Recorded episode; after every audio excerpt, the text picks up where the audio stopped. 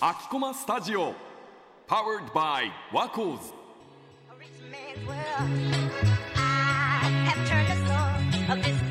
久しぶり。久久しぶり。今台湾にいるっていうことでそっちはどんな感じですか今？こっちは30度超えの夏日っていうのが始まってきてマンゴーの季節になったね台湾は台湾マンゴーってたまに日本でも見るけど結構向こうだと本当にどこでもマンゴーが売られてるって感じなの？そうそうそう。なんかマンゴーの季節が開始しましたみたいな感じでドリンクショップとかコンビニとかでもマンゴー商品がめちゃくちゃ増えてきて、今いろんなところでマンゴーが買えるようになってきて毎日食べまくってます。解禁があるって面白いねなんか。そうそうそう。なんか日本の桜の季節みたいな感じで、うんうん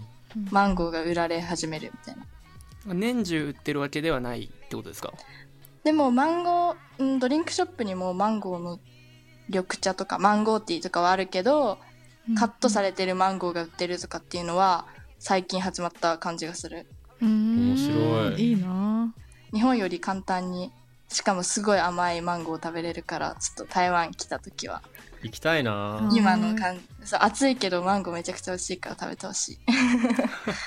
来月来月南部さんに会いに行くときにマンゴーを楽しみにして、はいマンゴ行きますー食べよう。それでは始めていきましょユニバラエティ。ユニバラエティは学生たちの実態や本音をアンケートやトークなどを通して探っていく番組です。6月の配信ではギャップを感じる瞬間について話していきます留学がテーマということで留学経験のあるメンバーを迎えてみました。はい。現在台湾に留学中の台湾からつないでいます。さきです。うはい、えー先週までアメリカに留学していました。K です。イギリスに短期留学してました。銀次です。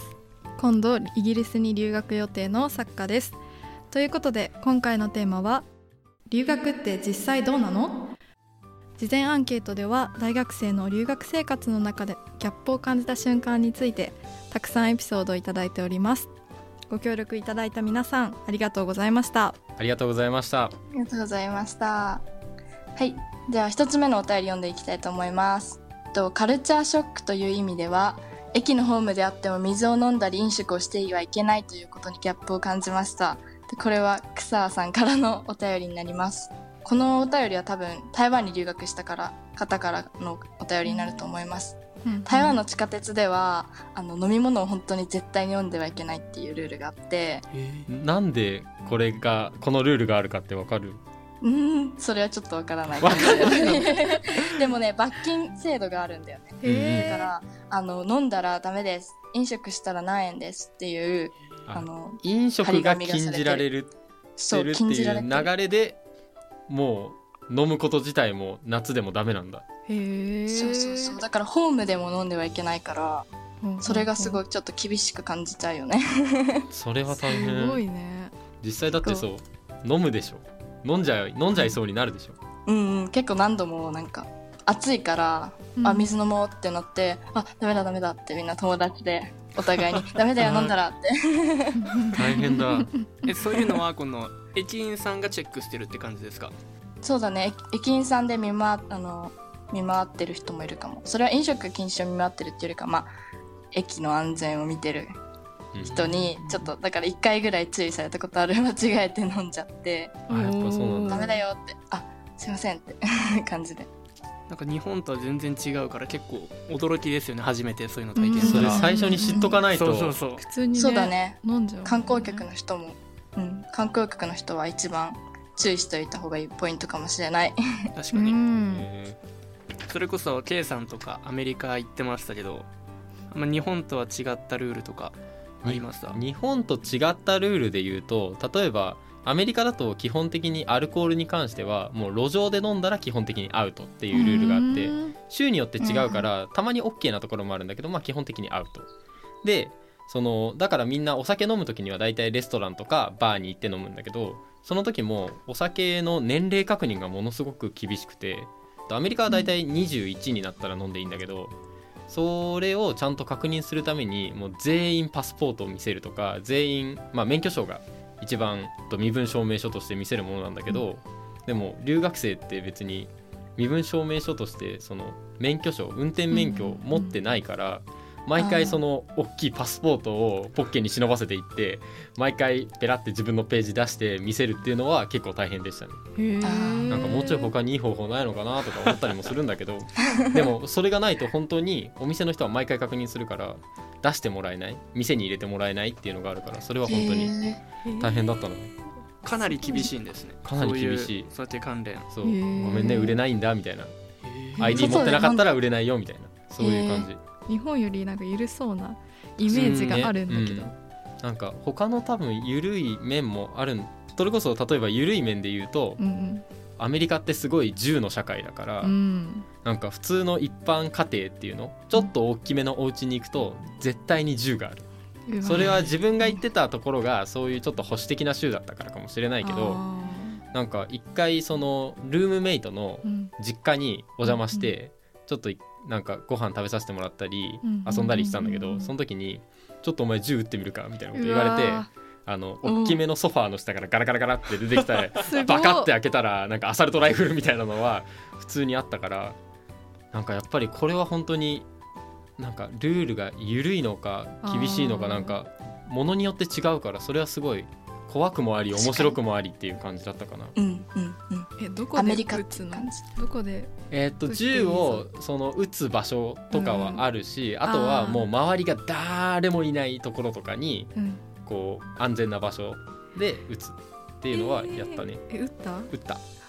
どうでしたか、うん。まず銃は超重い。まず持つのが大変でなんかよくそのゲームとかで簡単にこうねスティックとかなんか指とか使って狙い定めるけどうんうんうんそんなことまずできないからなんかゲームとやっぱり違うんだなって思ったしあと撃つ時のうん。ここの反動っていうのかな。あー。肩にこう支えて銃のこのなんていうんだろうな持ち手とこう支えて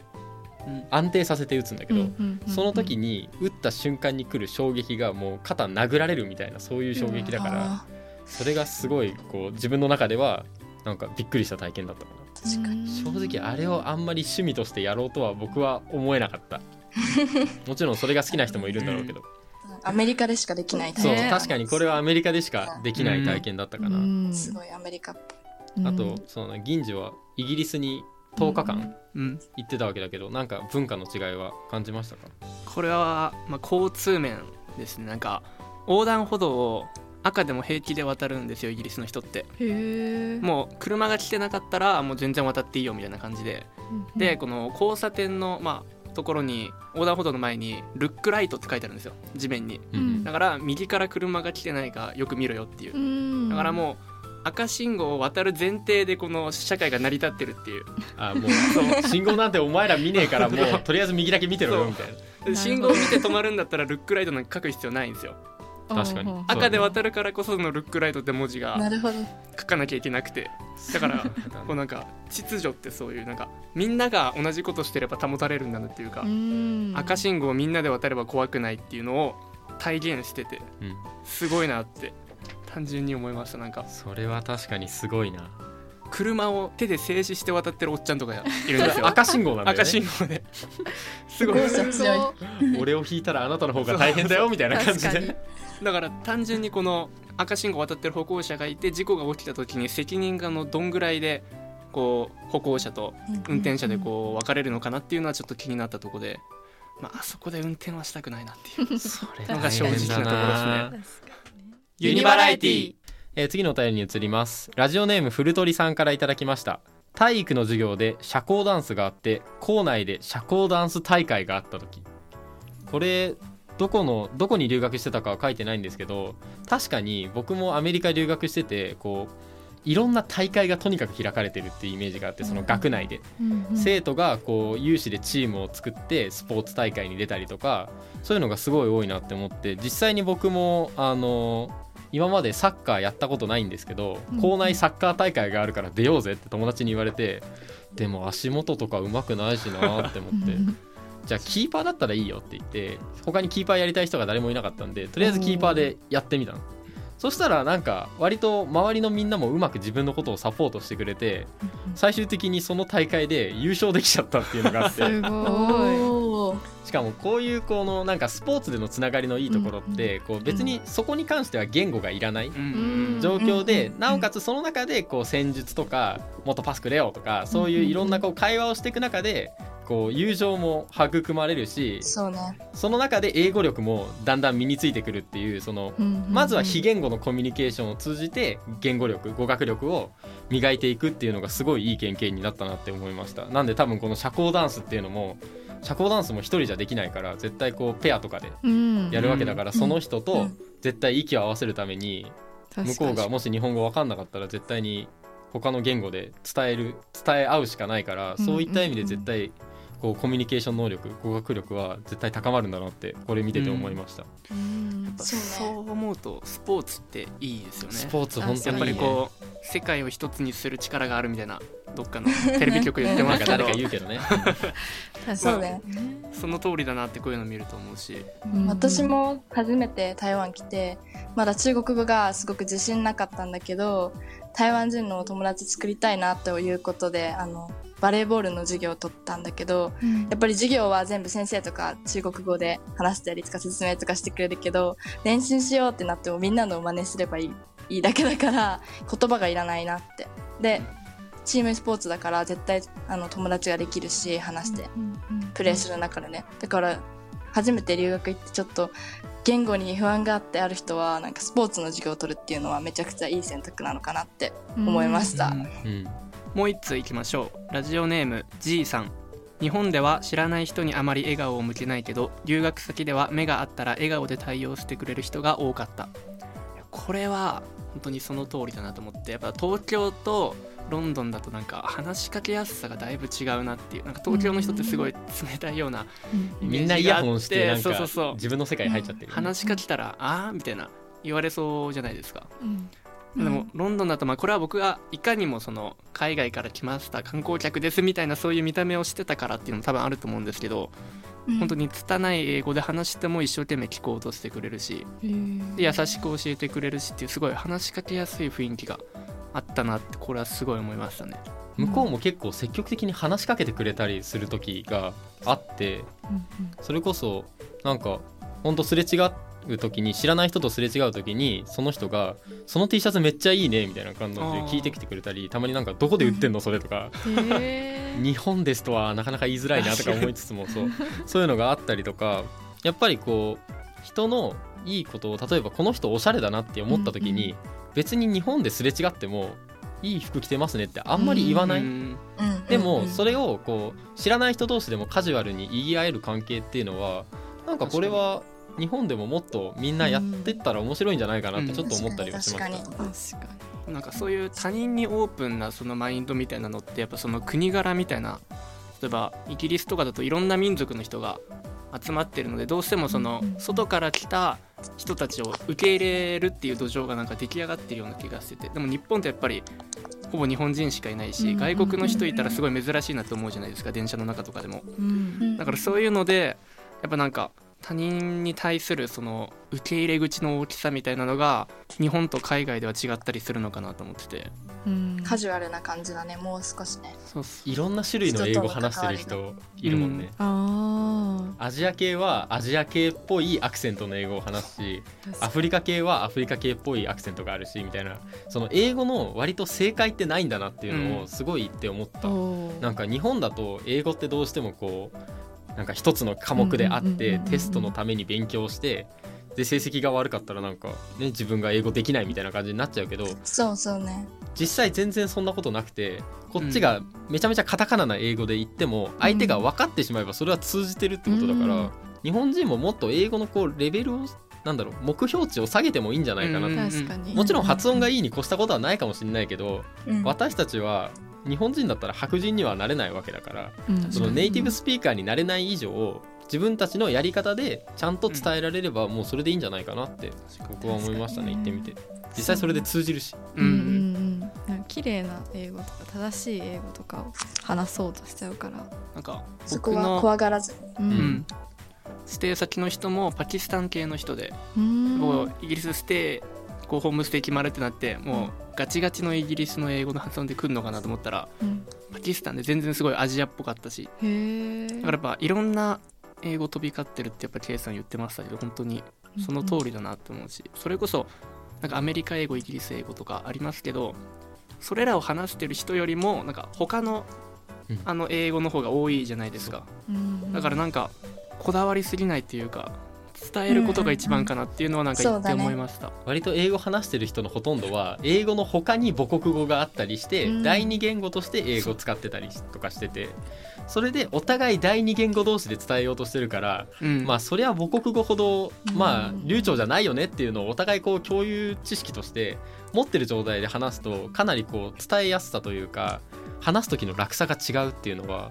やってて感じたかな。うん。間違いないですでもね私は結構なんだろう台湾に行って中国語のクラスでいろんな国の子がいるんだけど、なんだろうオーストラリアの子がいたりとかイギリスとかアメリカとかたくさんの子がいるからその私の英語のアクセントがなんかめちゃくちゃ混ざってるなって思う。なんかイギリス英語のアクセントもあればアメリカ英語っぽいオーストラリアの言い方だったりとか、うん。なんかもう私で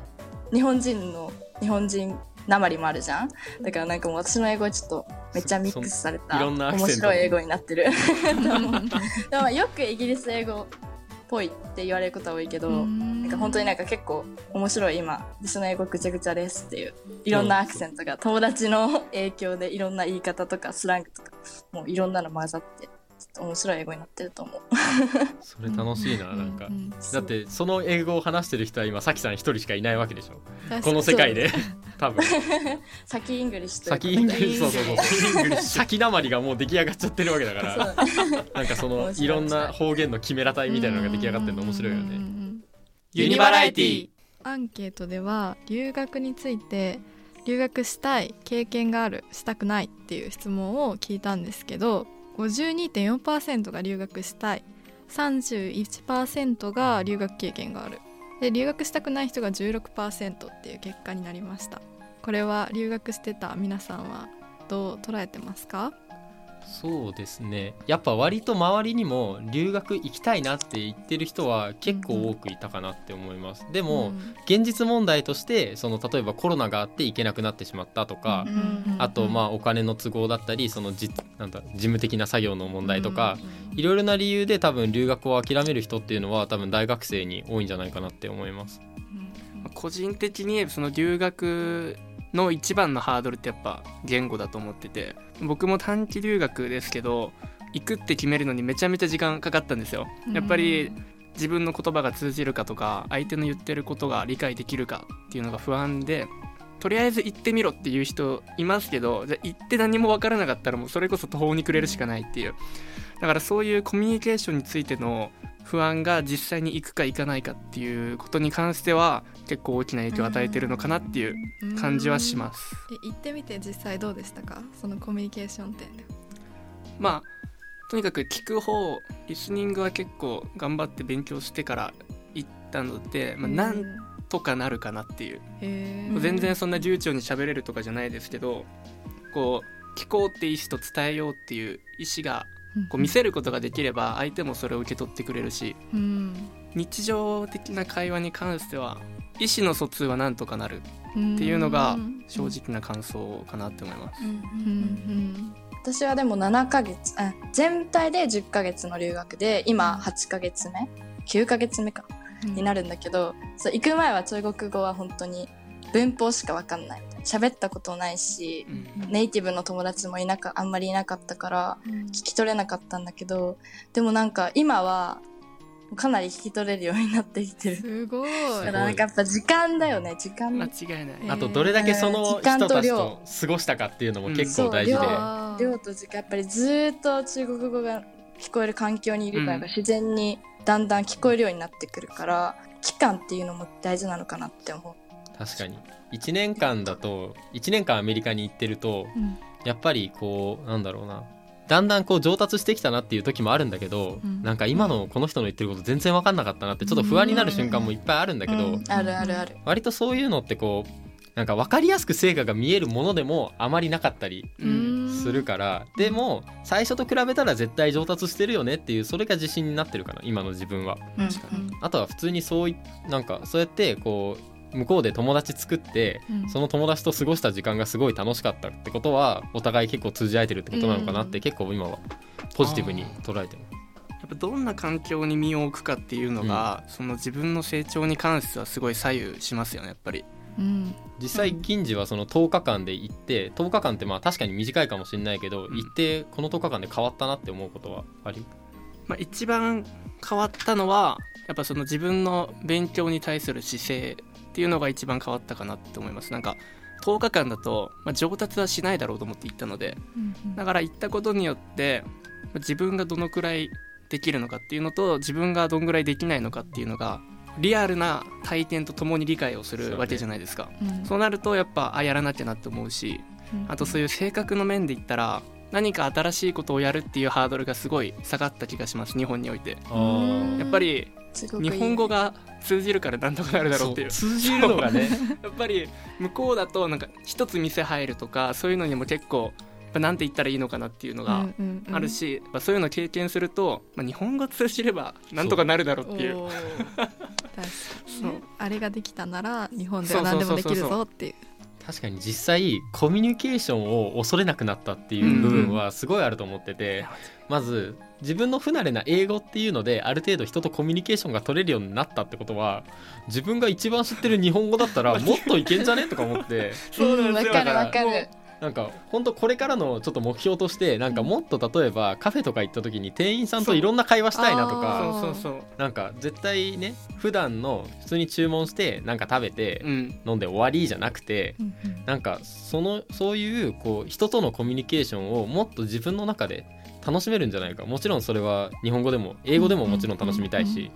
だからそういった意味でこううーんコミュニケーションのこう楽しさというか恐れなくなったことによってよよりその楽しさが上がったなっていうのは思いました。私も留学行く前よりもやっぱり怖いものなしって言ったらちょっと言い過ぎだけどうんやっぱ何でもできるかもしれないっていう風な性格に変わったって思う。人の目をあんまり気にせずにもっと自分の自己表現をオープンにできるようになったなって感じ。それやっぱ自信がついたからなのかな。一人で住むっていうのも初めての経験だったし、うんそういうのもあって、やっぱ環境が変わった中で自分一人で、あの、家族の実家暮らしを卒業して住んで、いろんな友達を作ってっていうのですごく自信がついたから、こういう風なちょっと性格が自分、自分の性格が変わったのかなっていう風に感じました。やっぱり、まあ、海外とかにこだわらず違う環境に身を置くことでやっぱ成長につながるのかなっていうのがうん。必ずしも楽しい経験だけじゃないからねやっぱり、うん。それこそ授業で英語全然分かんなかったとかうん。なんかそれこそ自分も例えばグループワークの授業があってクラスの中でこう34人のグループワークで一つの課題を作り上げましょうみたいなのがあって一回なんか一回も自分喋れなかった時があって確か。うん。いろいろこう他の3人はめちゃめちゃ活発に議論してるんだけど全然混ざれなくてうん。なんかダメだなって思った時もあったけどでもそういうのもある意味経験として逆に次はもっとこういうところから切り込んでみようとかうん。そういうこう日々のトライアンドエラーの連続で頑張って成長できたのかなとは思いますね。次週以降も引き続きギャップを感じる瞬間についてというテーマでお送りします。次回は地方の良さと都会の良さについて話していきます。お楽しみに